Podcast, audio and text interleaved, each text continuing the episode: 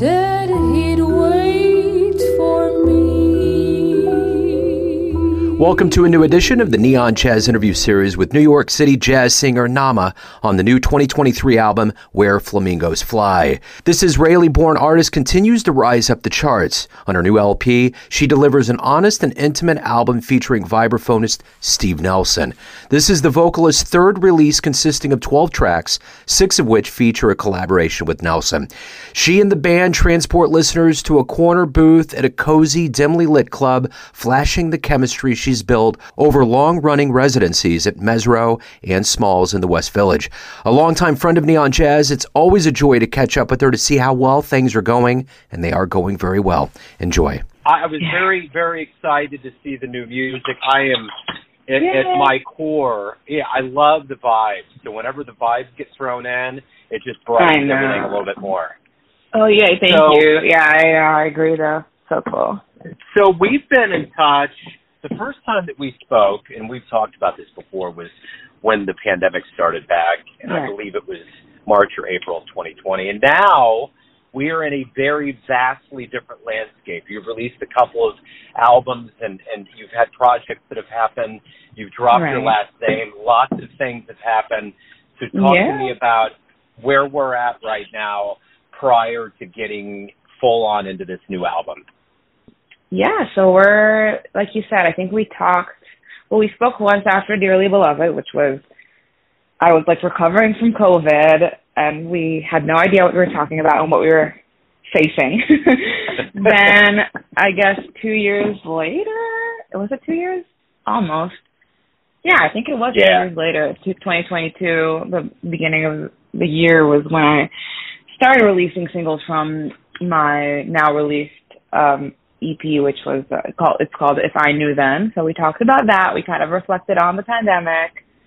Um, and I actually was self-releasing that album, so I did not know what to expect in terms of you know how it was going to do, and it did pretty well. I you know like towards the I think it was the fifth single that I released. It got you know, on some Spotify playlists, which was awesome, and I've like performed with it with this music around um the city outside of New York and then also um in Europe. And it's been getting great you know feedback. People like it I think. So it was it's been really fun.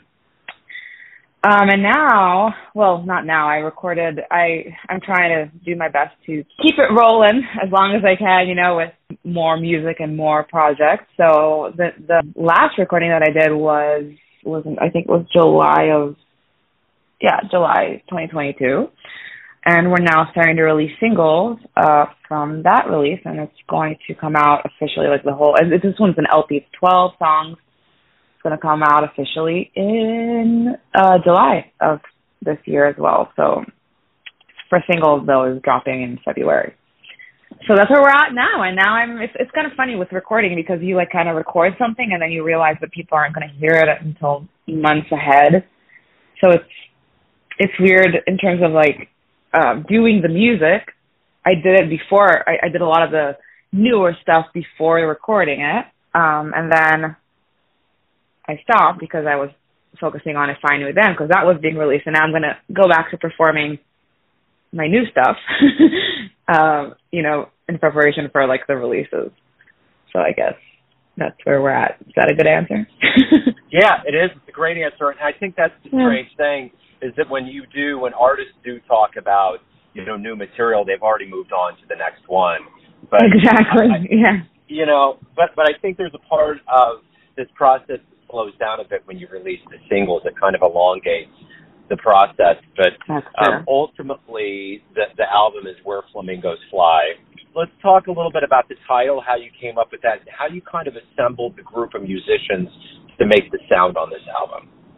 Okay, well, I felt like the vibes voice combo is something super, I mean, pretty unique and really, really beautiful that because of the pandemic and the fact that it was my first album, I didn't, I felt like I didn't get enough of that from Dearly Beloved. Uh, cause I, you know, we didn't get to really perform as much as we would have liked to and so I was I, I see and you know I love Steve Nelson. He is just such a magical human um to work with and as a musician he's so great. And I was just like we should do this again.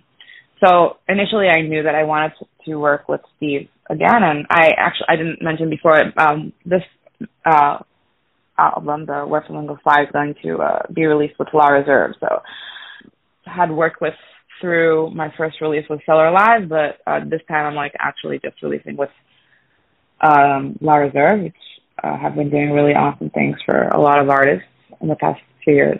Um, so that's really exciting as well. And I had approached them and said, listen, I'm going to do another project with Steve Nelson. And they're like, cool. um, and then I thought about how I wanted to this album to sound. And because I've I had been doing so many drumless shows um, at uh, my residency that I've been doing at Mezzrow and just in general in New York City. Uh, with the way that gigs pay, a lot of times um, I don't have like the fourth musician, um, which ends up being a drummer. So I, I've been like having the sound with like bass and piano for a while. Um, and then um, Bruce Barth and Dave Barron are people that I work with a lot. Uh, a lot of we've done a lot of gigs at Mezzrow together, and I just was I was like, this is going to be the, most like wonderful, comfortable, intimate sound that I I figured I could you know bring, and then you know that that way we kind of found a way to do this kind of interesting instrumentation uh, where there's the vibes maybe even got a bigger uh, you know, a bigger spotlight because um, there's like less instruments um, than the first one. So um, and yeah, and it ended up forming like with the rep that I chose. I felt like it brought a more vulnerable, like intimate sound that I felt I hadn't brought in my previous projects. Um, if that makes sense. it certainly does, and and I think you know, there's a part of what we've all lived through, and there's a part of our mental uh, state, and and and maybe a part of us are a little bit more vulnerable. How how do you think maybe living through this pandemic and the ways that it changed all of us as humans and the way we think and interact? How much of you how much of that do you think seeped in to to your voice on this and the way that you approached it?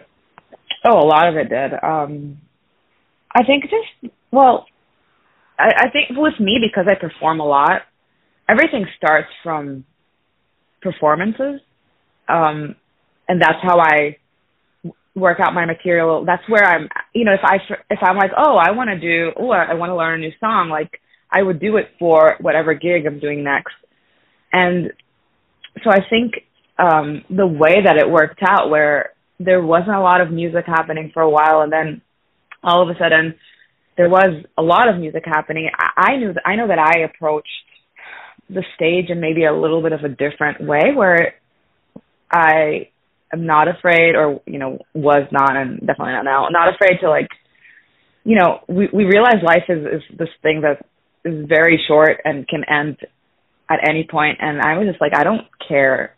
I want to if I want to cry right now or, you know, sing a really sad song, I'm I want to do it and I think the audience who had been craving music for so long, there's some kind of like a deeper level of connection. I feel like since the pandemic with um, audiences and performance performers, where um, I don't know, I, I just feel like honesty and vulnerability is the most human thing in the world, and that's why I do it. Like if I can if I can find this place of like you know connection with the audience um where I am exposed um I don't know I feel like that that's why I do it.